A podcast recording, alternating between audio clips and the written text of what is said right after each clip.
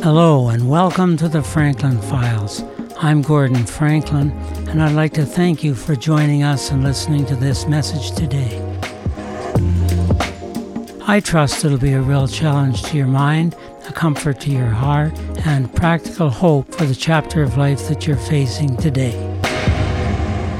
And open it this morning to the um, 18th chapter of Matthew, verses 1 to 4 where we read a most familiar story about um, children.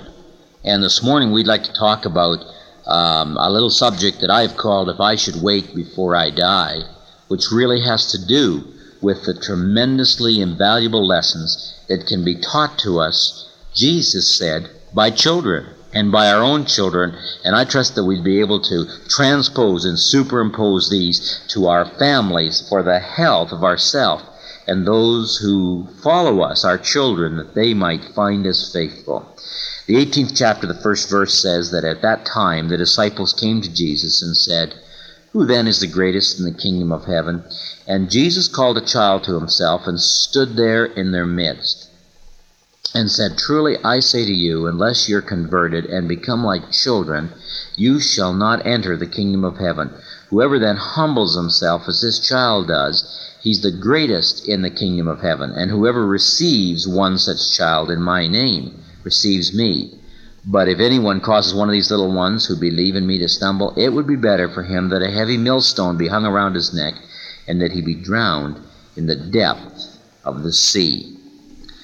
Uh, I was in university when one of my good friends and fellow students I met a lab partner, a little Chinese gal, brilliant mind and of Buddhist persuasion by faith.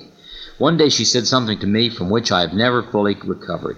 She knew I was a believer, and she said, You know, you, you Christians, you teach your kids to pray all the wrong way. You teach them to pray, if I should die before I wake. It would be better, it would make more sense if you taught them to pray, if I should wake before I die.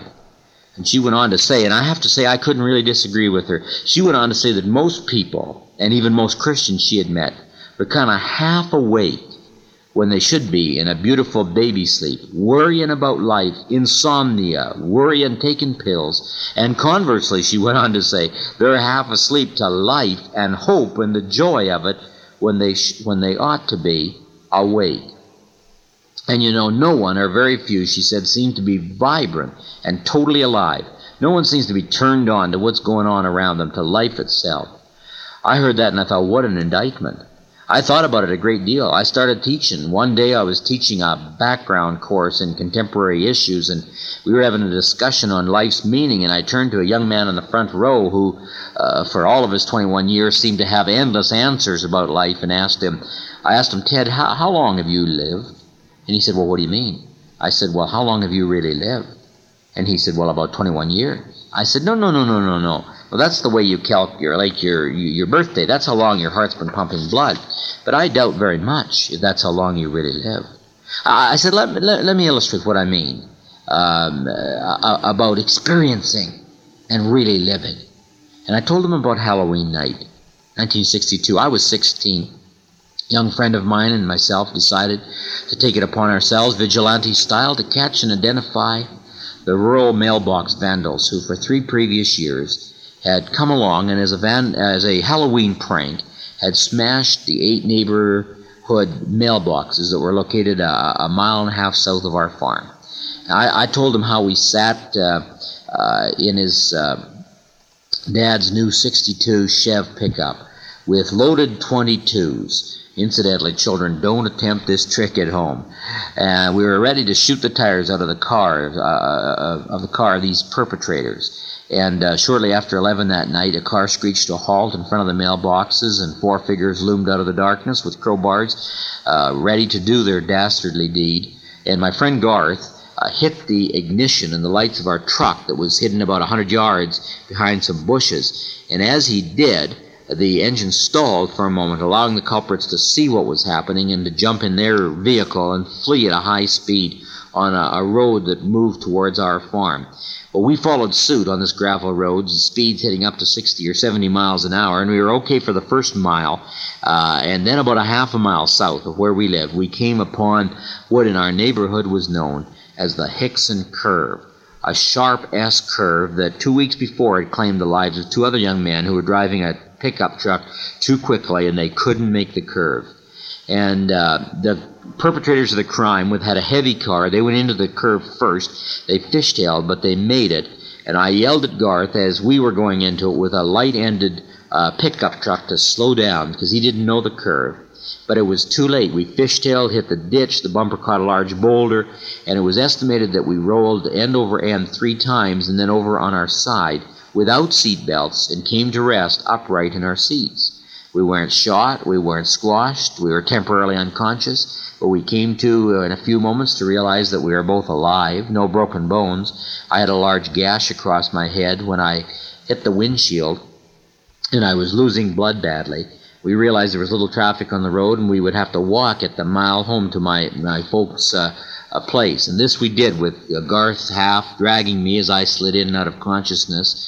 And, uh, well, you can imagine the sight we presented and the horror my exper- parents ex- uh, experienced as these two blood spattered individuals broke into their sleep about midnight that uh, night. But no time for lectures now, time for action again. My father phoned his father to pick up what was left of his Chevy pickup truck and rushed me the 12 miles into the Brandon General Hospital emergency unit.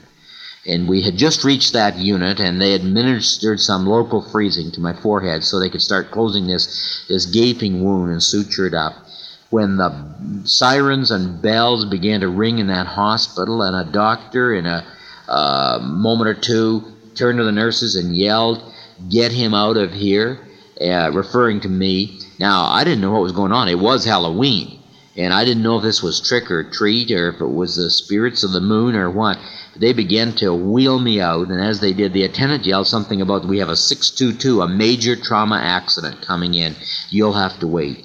Well, as dopey as I was, I remember thinking for a moment, hey, bud, uh, this is pretty major too. But then I turned my head to see what was coming in, and as I did, I saw something I will never forget. Uh, at first, I didn't recognize it because it looked like under sheets or on top of a, of a gurney. Uh, two of them, actually. They were rushing by me, what looked like two large charred hamburgers in the shape of human beings. And in horror, I realized that what I was seeing was uh, human beings that were burnt almost beyond recognition in a tragic, and that's what had happened, head-on semi-trailer accident. Uh, they had been uh, they'd been burnt and they were rushed in to be worked on. They died within an hour, and then they were back to work on me. But in the meantime, my dad, uh, he saw it too, and then he came into the room next door where I was waiting in the bed. And for the first time I can ever remember, because he was a very reserved uh, man, uh, he verbally, he said, Son, son, I love you. That could have been you, and I don't know what I would do if I ever lost you. And I'll tell you, in that moment, I realized that my life had been spared for some reason that Halloween night. And in that moment, I lived with such energy and intensity that if I live for a million years, that moment will eternally be part of my life because I was fully alive when I lived when I lived it. I turned to the student and said, Now, Ted, let me ask you that question again. How long? How long have you really lived? Well, he hesitated and gulped and said, He said, Man, Doc, if you put it that way, maybe maybe an hour. No, no, no, maybe a minute, maybe two. Most of my life has been a meaningless passion of time between a few moments that I was genuinely alive. What an interesting commentary. One I believe that reflects what most of us would see when we look in the mirror a picture of a person that too often, too frequently, too much of the time has seen days and weeks and months of our family just slip away from them. I, I know more often than not this has happened to me. I don't know where my life's gone. It seems to me that just as soon as my pimples cleared up, my hair fell out. It was 1952, and I, uh, and I started school. I, I blinked and it was 1964 and I was off to college. Then it was 69 and time for marriage and ministry and, And then it was 74, and I held a baby girl in my arms in that Chicago hospital, and I blinked, and, and she's in third year university, and the, and the calendar says 1994. And we're all there, aren't we? Seeing life whizzing by and crying out, sometimes just hold the phone. Here I am. And am I really living? Or, or just barely making it on some kind of an endless treadmill of days and nights and missing so much of what's going on in my family. Or one of the great advantages and the spiritual perks that the believer has that is that our Lord and Savior, the lover of our soul, said that He came so He could have we could have that kind of a life, a life where we can really wake up before we die. He said it in John 10 10. I came, you remember, I broke into your history so that you might have life and life more abundantly. I mean, real living real living. Well, his initial disciples, his these apostolic charismatic cousins of ours, said, uh, That sounds great, but how do we do this? How do you get this lifestyle that makes us real kingdom livers? Uh, what's the best picture that we possibly could have? And I think that was the context and the motivation behind their question uh, that morning when in verse 1 they asked the Lord, Lord, really, who has that gusto? Who's the greatest in the kingdom of heaven? Notice that they did not say, How do you get in? They knew that, or they wouldn't have been following him. But who's the greatest? And what does Jesus say? He says, Unless you humble yourself and become like little children, paidion, literally in the, in the original, you haven't got a hope of experiencing this lifestyle unless you approach me and life the way they do. You can't be part of what I'm about. Well, the question is, what did Jesus see in children? What can we see? What have I seen in my children, in that picture gallery of theirs, uh, uh, in their heart and mind, that so qualifies them to really live, to really be the greatest in the kingdom, and can qualify us to be that way too? Well, my experience with kids tells me that he's thinking about three things that characterize them and control and capture uh, you and me, or they can do if we'll let him have his way with us.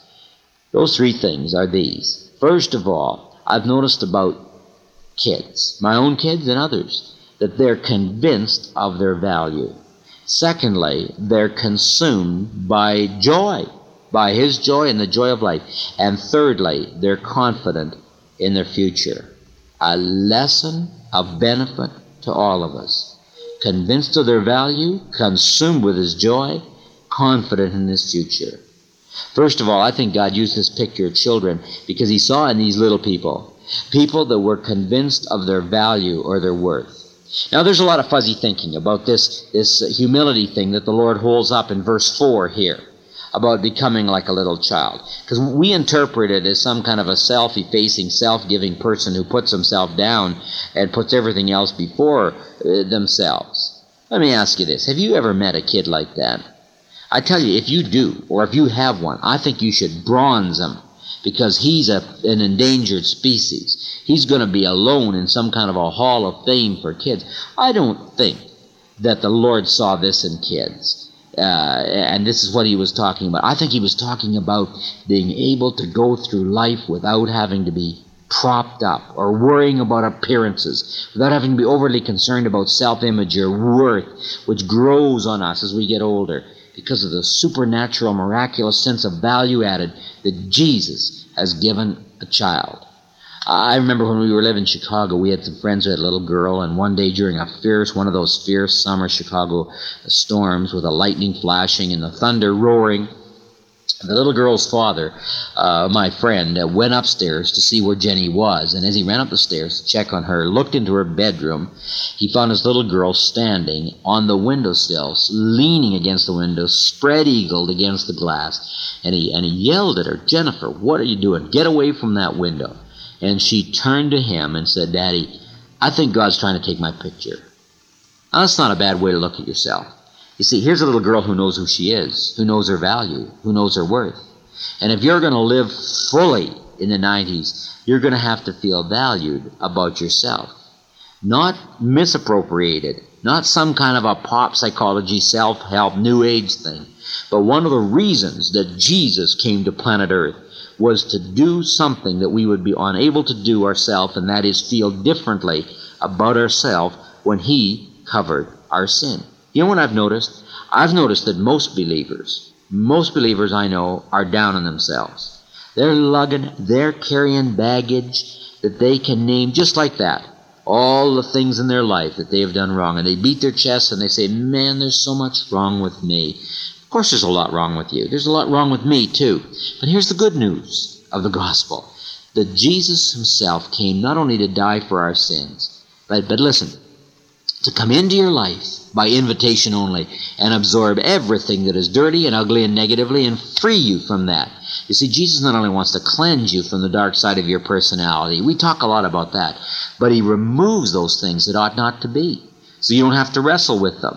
He imputes to you over all these things his, his righteousness. I don't think most of us got a handle on that, and we're not convinced then. Simply, humbly, like a little child is, like I notice my children are, of the value. But we can be. Have you ever envisioned it? Uh, maybe this will help. Have you ever envisioned when you when you when you're going to get to heaven? I, I, I can hardly wait. I don't know about you. Maybe you're just going to kind of slum, uh, stumble in there, slouch in there, do the Tim Conway shuffle. But I think that I'm going to goose step in there, strut right in there, yell at all the angels, out of my way, angel. After all, they're only messengers, aren't they? You there, Gabriel Annie, go get me a pizza. Uh, what, what a feeling to be able to go before the seat of Christ, look at the Father, and just stand there. And I'm not going to say anything because I don't have to. You see, Jesus will be there. And he'll say, Father, I'd like you to, to meet my friend Gordon, the perfect one. Oh man, I hope my wife is there. I, I think I, I hear a question you saying, man, where, where, where do you get off saying that? That's flip. That's irreverent. Hey, it's in the book. Here's your value. Here's how he sees you. The book says your sins are blotted out. They are buried in the deepest sea. They are remembered no more. And it says that Jesus will present you before the Father spotless, without blemish. And all the things about which you, you detest about yourself, all the things that you have blown in the last year, Jesus says, Let me take them on myself and make them my own. And that's what he does, doesn't he? old C.P. Jones had it right when he wrote those words that we hardly sing anymore but they're great words. Hear the blessed Savior. He's calling the oppressed. Come, you heavy laden, come to me and rest. Come no longer tarry, I your load will bear. So bring me every burden and bring me all your cares. Of course, we really didn't need uh, uh, one of the Jones boys to tell us that, did we? It's already in the book. 2,500 years ago, the Spirit of God settled upon that old Jewish prophet, and he said, What will they call the baby, the Messiah? And as the Spirit settled on him, Isaiah said in the ninth chapter, sixth verse, He shall be called Wonderful Counselor. Don't miss it. It's not just counselor, but wonderful counselor. You see, if you were to go to a good counselor for help and he does his job, after a little while, you'll feel terrific. And he'd feel terrible because through a process of discussion, everything that's negative about you is moved over to him and the one who, uh, in this case, supposedly in a human case, can bear it. In psychology, we call it transfer. But no counselor can achieve it perfectly, save one. And that's why they call him the wonderful counselor, the ultimate therapist, who takes upon himself everything that is ugly, putrid, distasteful, dirty, rotten in your heart and in your memory bank, takes it on himself, makes it his own. Never forget it. That's the good news of the gospel is that you and I can have this childlike freedom that comes from deliverance from all that's negative and dark. And that can start right where you are now. So you can have life passionately, intensively, and convinced of your value and your worth in Him. But when you wake up before you die, there's a second thing that I've noticed uh, that children have to tell us, a second quality. And the, the Lord would love us all to have it. He wants this kingdom child to be like Him fully awake, fully alive, grabbing all the gusto he can muster. And the second thing is the children have to tell us is they're not only convinced of their value, but they're consumed by a spontaneous joy. If there's one thing I love about kids, if there's one thing we can learn, if we will, from the paidion, the little tots, it's that they're naively, spontaneously joyful. I remember uh, my son Mark years ago now. He's about five. We took the family to Disneyland on a Christmas vacation, and it was back in the days when you bought tickets separately at different levels for the rides. And we, we had torn around there all day, and uh, we were about ready to leave when he turns to me and says, "I, I, I want to run another ride, Dad, on those special bumper cars." And I said, "Well, son, I'm out of money and we're out of time." And and, and he looked up at me and he said, "But Dad, Jesus wants me to go." And, and I said, "Say what?" I don't understand. And he said, Well, you were reading me those Arch Book, those Bible stories. You said that whatever we feel, Jesus feels. You said that if we cry, he cries. You said that if he, I laugh, he laughs too. You said that, didn't you? And I said, I guess, I, I guess I did. And he said, Well, if he feels everything I feel, I want him to have another laugh right now. And I think he'd enjoy it if I had another ride right now. Not bad theology out of the mouth of babes. Friends, we serve a God, the text says, who wants us not only to be freed from the baggage that keeps you feeling from feeling worthy and valuable, but a God who wants to fill us with a childlike joy again this year that will enable us to live life in an incredible, spontaneous, uh, infectious, enthusiastic joy. Uh, do you have that in your life right now, in whatever you're doing? You see, that's what spirituality is all about. It's not just getting a ticket to heaven. It's about a Jesus who can invade your life and create in you, whether you're 18 or 81, a spontaneous excitement about living. That's what he said. He said, you remember that first church of ragtag saints, a bunch of guys who were far from heaven but facing the winter of their existence? And as he prepared to die, in John 15 11, he said, Fellows, these things, these things I have told you so that my joy may be in you, and your joy can be made full. Just busting out all over, just like a kid. I like that line that G.K. Chesterton said when he said, I think God is the only child left in the universe, and all the rest of us have grown old and cynical because of sin. What a thought. Learn it from your child. You say, God, like a child? Oh, I don't think so. I don't think so. I do. Think about it. How did God create daisies? I say, like a child.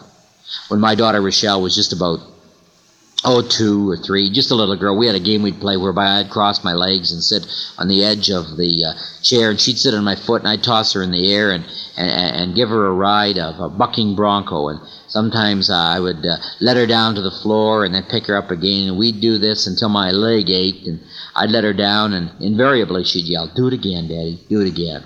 We'd start this again five, ten, twenty, thirty times. Every time I'd stop, the kid would still be yelling hysterically, Do it again, Dad do it again. The excitement of the spontaneous joy of a little child.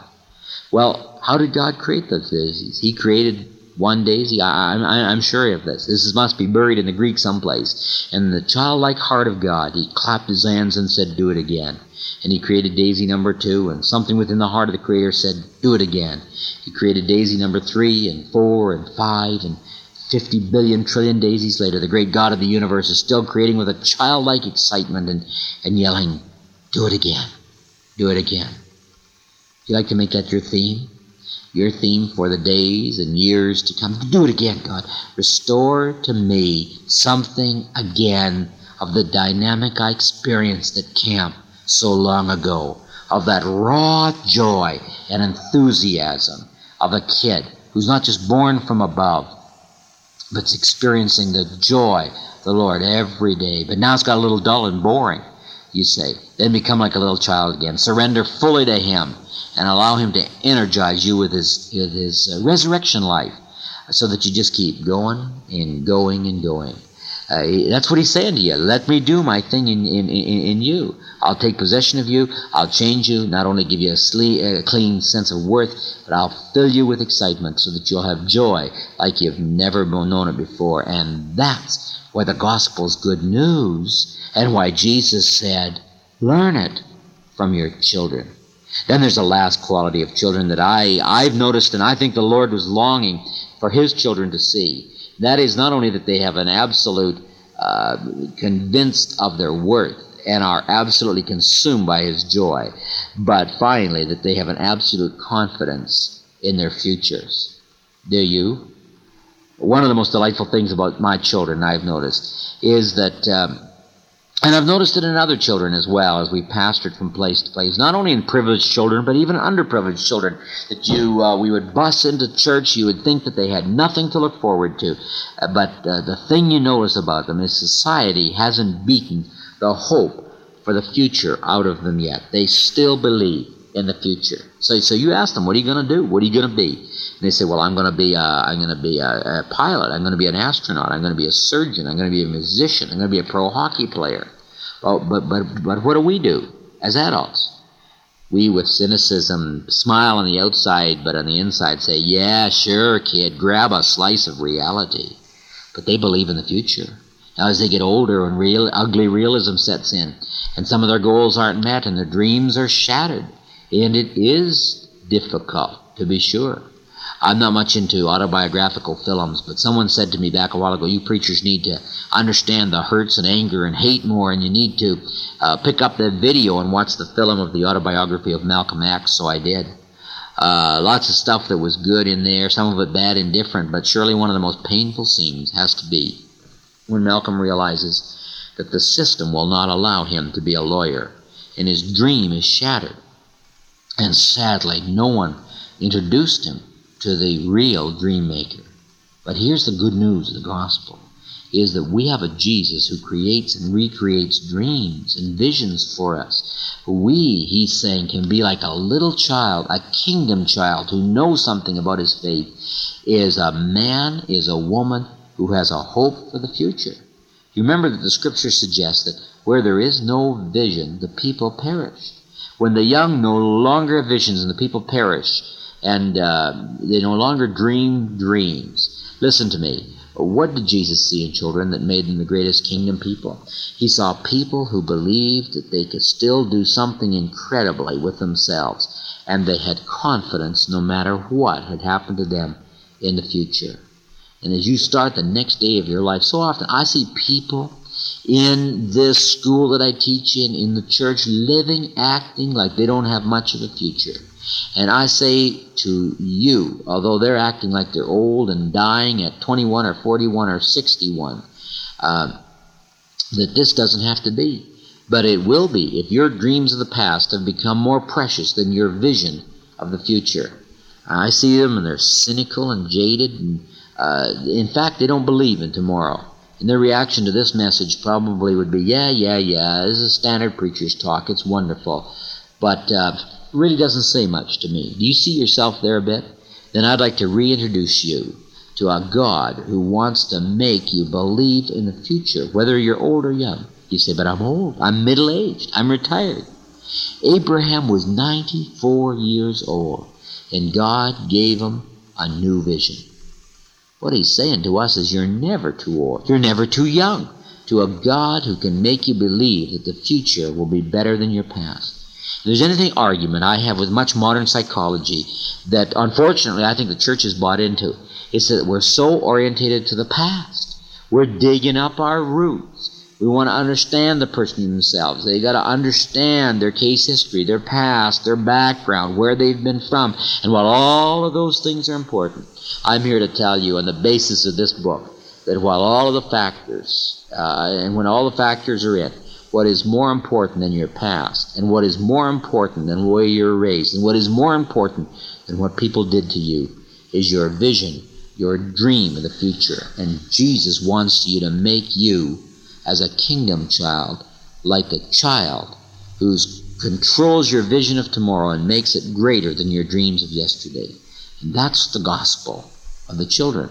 The gospel that can make people fully alive. The gospel that can make your home the greatest place on earth. The gospel that can turn us into little children, make us know our value, make every day not happy, but spontaneously joyful, and make us believe that there is a great future.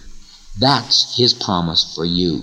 Let Jesus have his way with you, and it'll be the greatest day, year, and life you've ever known.